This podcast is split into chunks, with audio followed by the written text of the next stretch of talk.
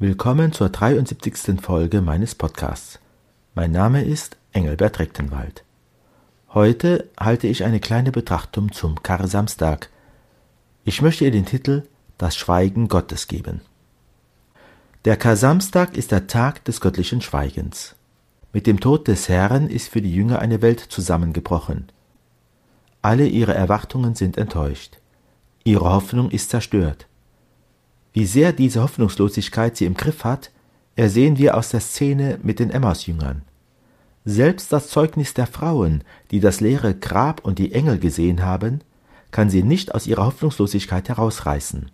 Zu tief hat sich die Enttäuschung in ihre Seele eingegraben. Kar-Samstag ist der Tag, an dem Gott begraben ist.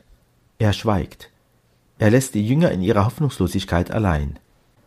Kein Sterbenswörtchen dringt an ihr Ohr, kein Lebenszeichen gibt es, das sie aufrichten könnte.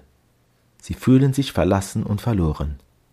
Wie sehr hatten sie alle ihre Hoffnung auf den gesetzt, um dessen Willen sie alles verlassen haben, um ihm nachzufolgen. Doch nun hat ihre Nachfolge in diesem Desaster geendet. Endstation Traurigkeit. So sehr sie vorher in der Gegenwart des Herrn die Nähe Gottes erfahren haben, so sehr leiden sie jetzt unter seiner Abwesenheit. Wäre es da nicht besser gewesen, nie diesem Jesus begegnet zu sein? Auch wir leiden manchmal unter dem Schweigen Gottes. Wie oft werden wir vor einem Kar-Samstag heimgesucht, sei es aufgrund von Ereignissen in unserem persönlichen Leben, sei es aufgrund von Entwicklungen in Kirche oder Gesellschaft, mit denen wir nie gerechnet haben. Es ist anders gekommen, als wir uns vorstellten. Unsere Hoffnungen sind zerstört. Und Gott schweigt. Wir fühlen uns alleingelassen. Aber es kann dann vorkommen, dass wir den Kar-Samstag länger fühlen, als er in Wirklichkeit andauert.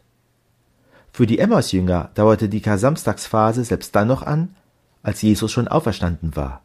Sie hatten Ostern verpasst. So mag es auch uns gehen. Wir fühlen uns verloren, dabei ist Gott schon längst am Werk, nur merken wir es noch nicht. Die Wende ist schon da, aber wir sehen sie nicht. Egal, was uns widerfährt, wir müssen nicht fürchten, dass Ostern ausfällt. Wir müssen nur fürchten, es zu verpassen. Ja, noch mehr. Jeder Kar-Samstag in unserem Leben ist in Wirklichkeit eine optische Täuschung. Schon an jedem historischen Kar-Samstag, als Jesus im Grabe lag, war das Kar-Samstags-Feeling der Jünger eine Täuschung. Sie täuschten sich über die wahre Situation. Es war gar nicht so, wie es zu sein schien. Während sie mutlos auf Erden zurückblieben, stieg die Seele Jesu in die Vorhölle hinab, um den dort wartenden Seelen die Erlösung zu verkünden. Während diese in triumphierenden Jubel ausbrachen, weil sie den wahren Sachwald kennenlernten, verloren die Jünger die Hoffnung, weil sie sich vom täuschenden Augenschein überlisten ließen. Gott unterliegt im Kampf zwischen Licht und Finsternis keine Sekunde. Er hat alles in jedem Augenblick unter Kontrolle. Sein Schweigen bezeugt nicht sein Scheitern, sondern verhüllt nur sein Wirken. Diese Verhüllung dient dazu, unseren Glauben wertvoll zu machen, wie bei der Mutter Gottes.